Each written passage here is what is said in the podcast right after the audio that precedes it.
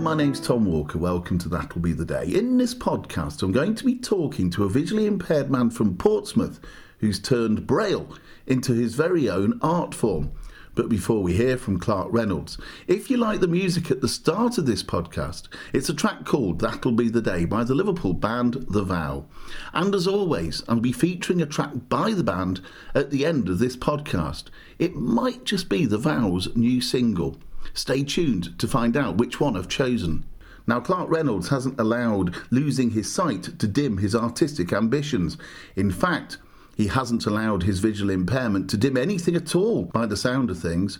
With his exhibition of Braille artwork at the Aspex Gallery in Portsmouth and a promotional trip to the United States coming up, it was hardly surprising that when I spoke to him, Clark was on a bit of a high. Really well. I've just had the most amazing week of my life. Tell me what's happened. Well, I had an exhibition at a contemporary gallery, my first ever, because I'm known as the blind braille artist. And this exhibition was not only my first at a contemporary gallery, but the gallery in question, as a six-year-old child, made me want to, be, to do art.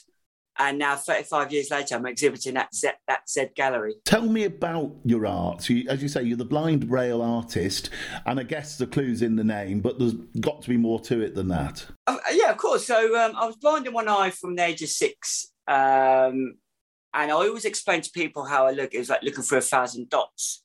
So as I've gone on to do, I want to be an artist. Unfortunately, I got bad uh, kidneys in my teens, so I, I, didn't finish school. But I'm a fighter. I got back into higher education. I became a dental model maker. And then 10 years ago, I started losing my sight in the other eye. But one thing has always remained constant in my life, no matter the ups and downs, it's been art. And like I said, I've always used dots. So I'm a big fan of pointillism. Uh, which is the pointillism is the art technique where you build up pictures using dots. And it's strange, my brain kind of sees those images. And three years ago, my friend gave me the uh, Perkins Braille typewriter. Uh, so I, I, was playing around with it and I thought, oh, this is really interesting. I love being a creative all my life. I love the way pat- the patterns it created. Uh, and I said to myself, could this be an art form? So over the last two years, I've been exploring Braille as an art form. But the idea is I make that dot dot bigger and give it color and give it meaning. So for me, Braille, that small dot in a way is how we're seen as, as visually impaired people. We're seen so small and insignificant.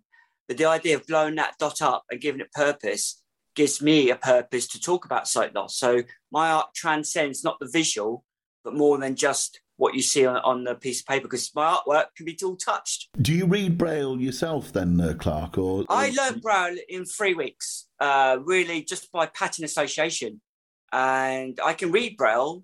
But like you said, I've learnt Braille, but I can't physically use Braille. If that makes mm-hmm. sense. Mm.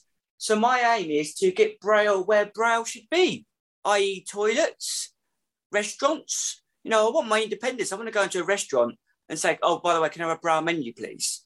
You know, I don't want to read a Braille book as in, you know, Harry Potter, because it'd be like War and Peace. You know, we've got audio for that, but I reckon Braille should be used in, in a smart way, like architecturally way.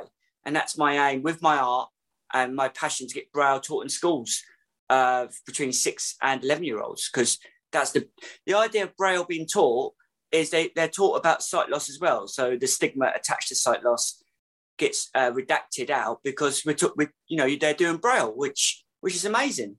When you were fully sighted, were you aware of Braille, or is it something you only really became aware of once you lost your sight? Well, I've always known about Braille in my, you know, I suppose growing up, you always you touch a bit of Braille, especially on the buses. That that S is on the bus and on the medication, and it was weird because obviously I explained how I use dots in my artwork, and it was just a, a natural transgression from going from pointillism to braille and the, the idea it can carry a message. So for me, I met, it's really weird. I was meant to go blind to learn braille to bring braille into the 21st century. Do you feel like it was almost like your destiny, really? It was. It is. I mean, it's really weird. I'm not. I don't feel depressed when I because uh, obviously every day is a new day for someone who's got like like a retinitis pigmentosa kind of eyesight problem. The idea of light and dark. So every day is a new day, and I'm really enjoying the experiencing of losing the sight and yet learning how to adapt my art practice to that. So obviously, I use color a lot. but I, I don't see color how I used to.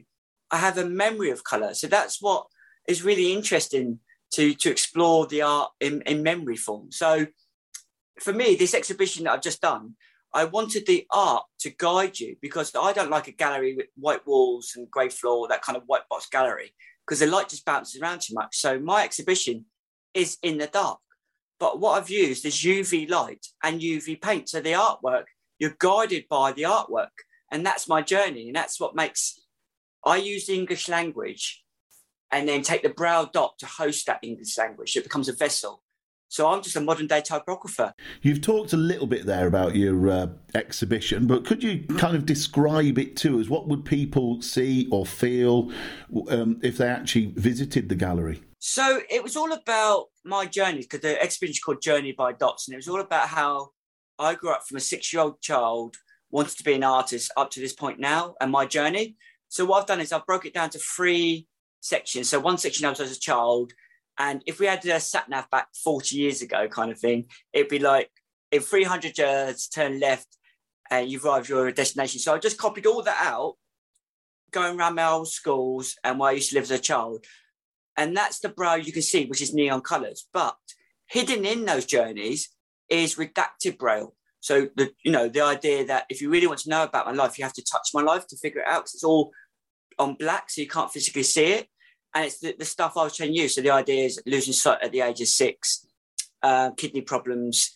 And then the second journey is all about me going off university, and that's the train journeys from Rochester back to Portsmouth. And then the third journey is all about me reconnecting with art, moving back to Portsmouth, and that's the bus journeys. Because as you know, when you're vision impaired, you, you have to give up your uh, driving license and you use buses a lot more. And then that's around the walls. But in the center of it, I've made braille tactile pavement slabs, uh, being a model maker, and they're my future aspiration dream. So the idea is to coexist in mainstream art and to uh, have an exhibition at Tate Modern. And then obviously the best one is to appear on Strictly Come Dancing. Uh, but the beauty of those pieces is they're, they're pavement slabs, so you can physically sit on them and stand on them and the idea is, even though you're standing on my dreams, I'm going to still achieve those dreams because what the barriers that have been put in my place at the beginning of my life, I've still achieved exhibiting at a contemporary gallery. So, yeah, that's the fun part of that exhibition. And am I right in saying you're off to the United States very soon? Literally a week today. So I fly out on the 18th of April, Bank Holiday Monday, uh, to Tallahassee in Florida to create some art. There's a big um, gala in my honor and to speak to schools. And the idea is the whole thing's going to be turned into a documentary about my life uh, and my art practice over there. So the, the, the guy who's running it is B Fox, and he's a blind film documentary. And I've known him for a couple of years, and we were to go out last year, but because of COVID, so um, I'm fly, flying out for free, just over three weeks, and then I'm finishing off in Miami to create a big mural on Miami Beach, and then I come back, and then I fly out again in October to do the New York side of things. So that's an amazing opportunity. What's your ultimate ambition then, Clark? What you know, what in an, in an ideal world would you like to be doing in a couple of years' time? I would like to coexist in mainstream art, uh, and that's the biggest goal for me. Because unfortunately, in the 21st century, artists with disabilities or with barriers are still seen. Oh, it's a hobby. You know, oh, isn't that nice? You, you, you know, when you, when you tell people what you do, and then people say, oh, is it nice that you've got art? You know, my art is as powerful as the likes of Tracey Emin and Damien Hirst. Why can't I uh, exhibit alongside them? But unfortunately, galleries have put these these tick boxes in front of us, and you have to tick box: Are you a disabled artist? And you have to tick box yes, and you know, and unfortunately, that's the way society has put us in. So for me, the the idea is to be as big as famous as Damien Hirst, so the so people growing up, especially young children with vision impairment, they can see me on TV and um, on news and say, "Hang on a minute, he's vision impaired, he's blind, and he's a professional artist. Why can't I do that?" And it's same for parents. So when you have a parent with vision impaired child, and the idea is, "Oh my God, my child is blind. What can they do?" And if they see people like myself doing things in a visual world, then they then they don't have to put their, their worries onto their child. So for me, that's what I like to see myself in the next five to ten years. You've alluded there to um, the attitude that you sometimes experience towards you as a disabled person. Do you think that mirrors how we as disabled people are treated in society? Of course. I mean, COVID is a great example, isn't it? You know, especially with vision impaired people, we're told not to touch anything, uh, but that's how we navigate. And uh, obviously, the first time we come out of lockdown, all those plastic barriers in the way. I mean, I can't believe how many times I bumped my head going to the supermarket uh, where they just didn't think about vision impairment and they put up clear plastic screens and you just navigation. It was a nightmare. You know, it was it was done. I think we're still in the 21st century. It's it's crazy that the, the stigma attached to blind people, especially with guide dogs. The idea of oh, you can't come in in this shop because you've got a, a dog, or you can't come into this restaurant um, the, the rules, people don't know the rules still about regarding guide dogs. It's crazy. What do we need to do about that? A big, I mean, obviously we do campaigns on TV, but the idea is the likes of myself who, you know, are very bubbly, very upbeat about going blind, literally appearing on TV, appearing on chat shows, appearing on Graham Norton uh, and Strictly, and and and pushing back because the stigma. People say to me, "Oh, how do you do what you do?" Because you know they still believe that blindness is is complete darkness. And you know yourself, 93% of blind people still see. You know, every person, it's like a, link, a fingerprint. We all see differently. So it's to break down those stigmas that attach to blindness. I think that's the key. You know, and I, you know, I love to go up and down the country and and, and talk about sight loss and in a in schools, but in a, in a fun way, in an artistic way, because that's who I am. Have you been surprised by how you've been treated as a visually impaired person? Because obviously you experience the world as a sighted person although you were blind in one eye. But now that you you are you know losing your sight what surprised you? I just think people are ignorant you know in society. We still i mean i have a great friend called steve baker uh, I jokingly I call him my talking guide dog, and he's great. So he doesn't treat me like I'm blind. He he knows when to help me when I'm truly in, in, I'm tr- in trouble. He will lend out his hand. But apart from that, he he he will lead me to it. And you know, that's to it be you know, if society were all like Steve Baker's, it would be amazing. But we're not. We're not like that. And you know, I talk about Steve Baker because uh, uh, we have a podcast together, uh, and we uh, and it's called Art in Sight, and we actually talk about art in a gallery in a way of audio description. Again, there's another way society has not gone with the times. You know, audio description in a gallery is quite like watching paint dry, really.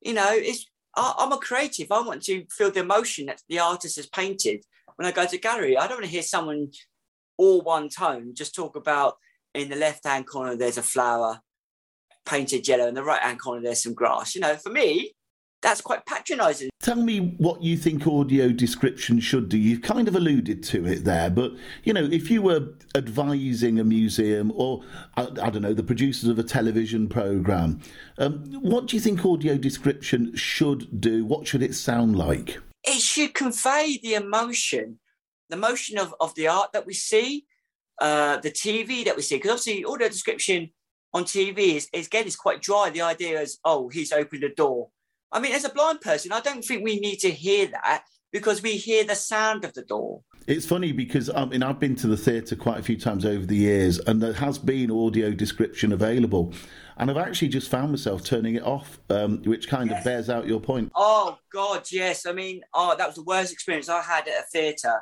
I went to see Wicked, obviously it's musical, but it was like the, you could see here the guy couldn't be bothered, and he was just flipping the page over. You could hear the flipping of the page over the script and he's got a script in his hand. It was like, well, if he can't be bothered, why should I? So I just took, I just, like I said, took the, the earpiece off. Yeah, I've, I've, done exactly the same.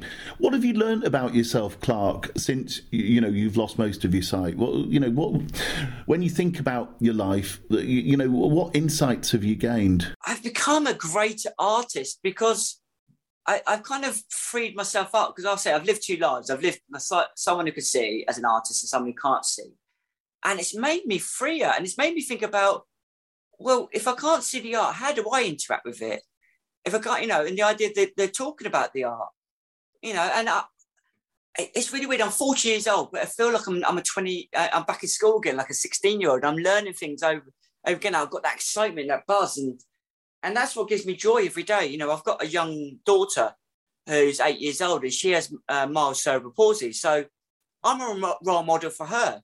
So she sees me as a blind dad, but the idea is I want to show her that no matter her disability, she can achieve her dreams. And it's really great now. So she's at, at that age where she's starting to audio describe for me without her realizing it, and it's beautiful. Setting your art aside, how has your life changed? Oh, that's the re- that's the hardest question. Um, adapting. You know, obviously, I had a career as a dental model maker, and I really enjoyed my job. Uh, it was just and the idea of adapting and and having setting goals for myself. I think that's key. You know, I'm like 40. I'm just you know coming halfway, as they say, and I just I've got so much more to give and I want to give, you know, I want to be a role model for the children growing up of all disabilities. I want to shout out to the to the world that hey, I'm blind, but I'm living my life, you know, and I'm enjoying my life. I've the last couple of years, I mean, we've had COVID as well. I've never been so proud of what I've been achieved with the restrictions put on me, and that I think that's down to my childhood, being having kidney problems and not and not finishing school, but yet wanted to, a desire to learn. I think that's really helped me. You've talked there about um, how you've overcome those challenges. Where does that resilience come from? Because there's a lot of it. I have no. I, I really truly believe it's just growing up in a council estate, growing up with nothing. I had nothing, and art has always been a constant. So that art has truly saved my life, Tom. It really has. People say, "Oh, you're over dramatizing it," but my brother passed away a couple of years ago, um, we've got, you know, two years apart. We, we both had the same life, but he didn't have heart, and I I did, and he ended up being addicted to drugs and being homeless, and he died in a in a street corner. You know, and I truly believe I could have gone down that path if I didn't discover art. So that is the power of art. Well, that's a really sad story. I mean, that must have really rocked your life in a way that you could have, you know, impossible to describe, I imagine. Yeah, but, but it, the beauty of it is my daughter shares the same birthday as my brother. Which is a poignant reminder of him, I guess. Of course. And I just found out when I was doing the Braille, of course, he went to jail, and you, you probably know yourself. So a lot of prisoners in, in do uh, do the Braille, create the Braille. So he created Braille for you know a Bible somewhere or, or some manuscripts. So in a way, he would have loved what I uh, would have been doing right now. You think he would have reacted positively and understood it? Oh yeah, it would have been. It would have loved the the nature of actually engaging with the art. You know, it, in a way, I've, I've kind of I didn't realise that he did that, and uh, now I'm kind of carrying on, but with braille, but in the artistic language. Yeah. Talking of how people react to your um, to your work, is there a difference between how sighted people and blind people react to it? It is because my artwork, when you look at it, it, it looks like dots, and the idea that you know dots been around in artistic language for years uh, centuries even. And it's a visual statement. But when when you when people say, "Oh, by the way, you can touch it," and there's there's braille behind it, and people want to learn braille, the idea is I want to make braille universal. Uh, so all I do is A to Z. There's no commas or full stops. I don't want to confuse people.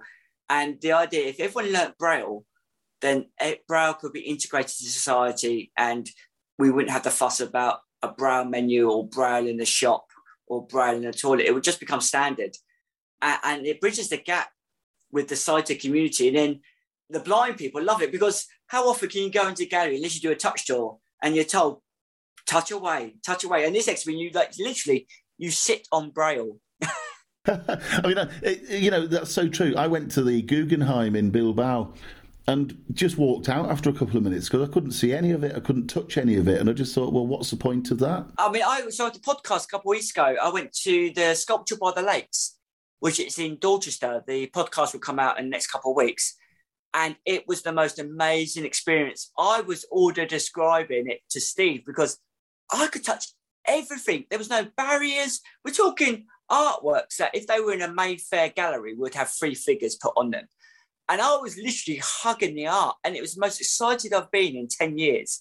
It was a truly amazing place. So if you do, I, in that part of the world, in Dorchester, Sculpture by the Lakes, is and it's an amazing place and yeah well worth the visit just to touch all the art One other thing I wanted to ask you about is you've talked about appearing on television. Did you do that as a blind person? Uh, so I appeared on BBC a couple of times um, and as a blind person. So BBC South Today twice, uh, one for the Newbury exhibition, Decoding Braille, Decoding Me, and one for IC Squares 2020, which was in 2019. But I want to appear on TV for real, as in, I want to be that star on the Graham Norton sofa. I want to appear on uh, Strictly Come Dancing and um, Celebrity Master Chef.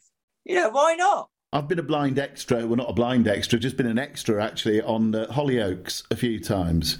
Um, and, and they were a bit sort of nervous at first, but once I got there and they realised that I didn't have two heads and could actually walk and things like that, I think they were quite quite pleased they'd done it. Yeah, again, you know, the understanding that you just said there is that you weren't a blind extra. Why are you in the background with your stick or your dog? You know, being proud, being, you know, look at me, I, am a, I'm a blind person and I'm, I'm doing what I love. You know, I think there should be more of that on TV.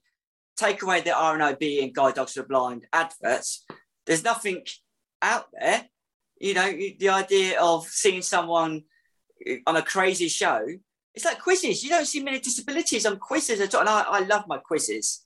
You know, I would love to appear in a quiz. Why can't I? You've mentioned something there that I, would be interested to know your views on. Um, you mentioned the uh, the RNIB and Guide Dogs adverts that we sometimes see on the television. How do you feel about those? Again, oh, it's really hard. I, I, I just think they're again not as exciting as they could be.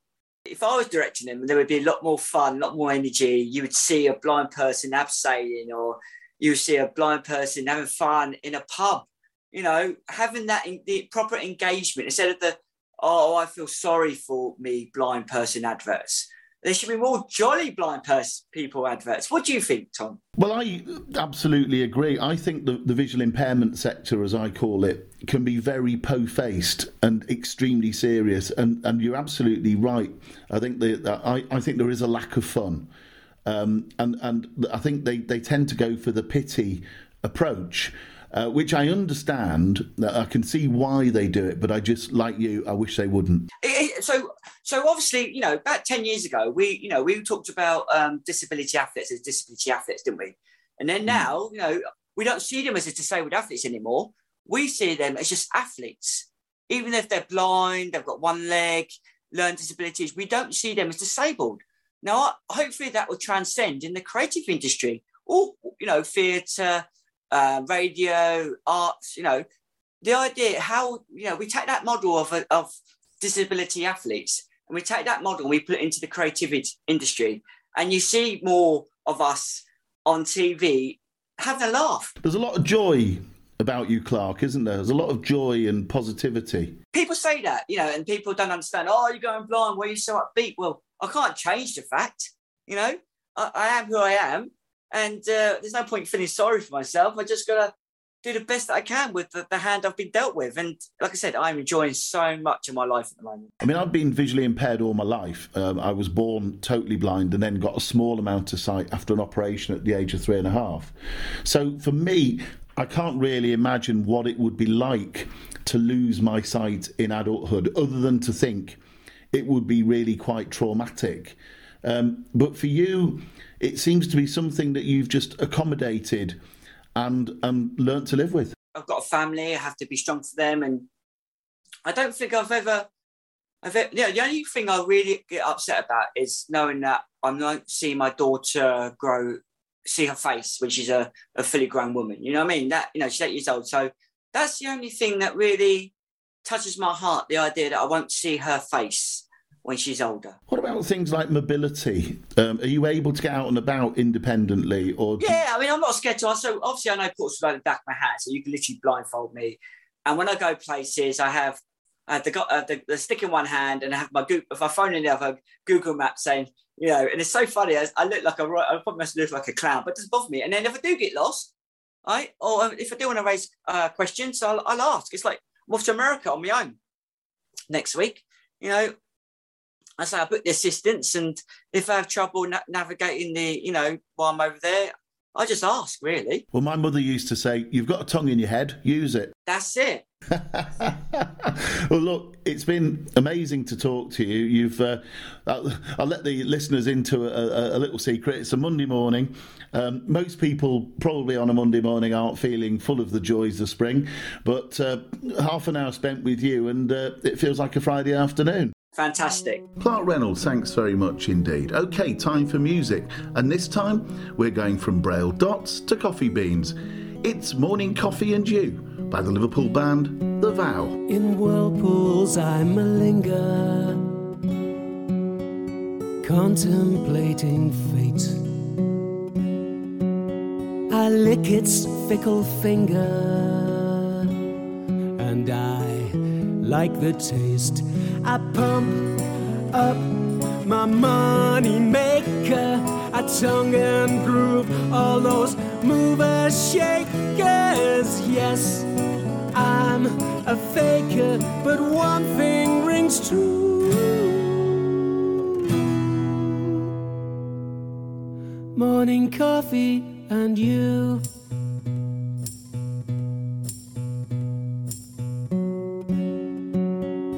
And concrete coffin. Eight hours in a day, more meaningless than nothing. And then home again. So pump it up, all your money makers. Get tongue and groove in those movers, shakers. Guess I'm a faker, but what can I do?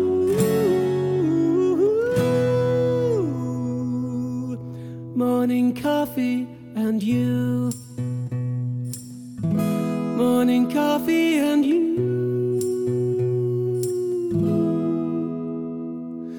Morning coffee and you.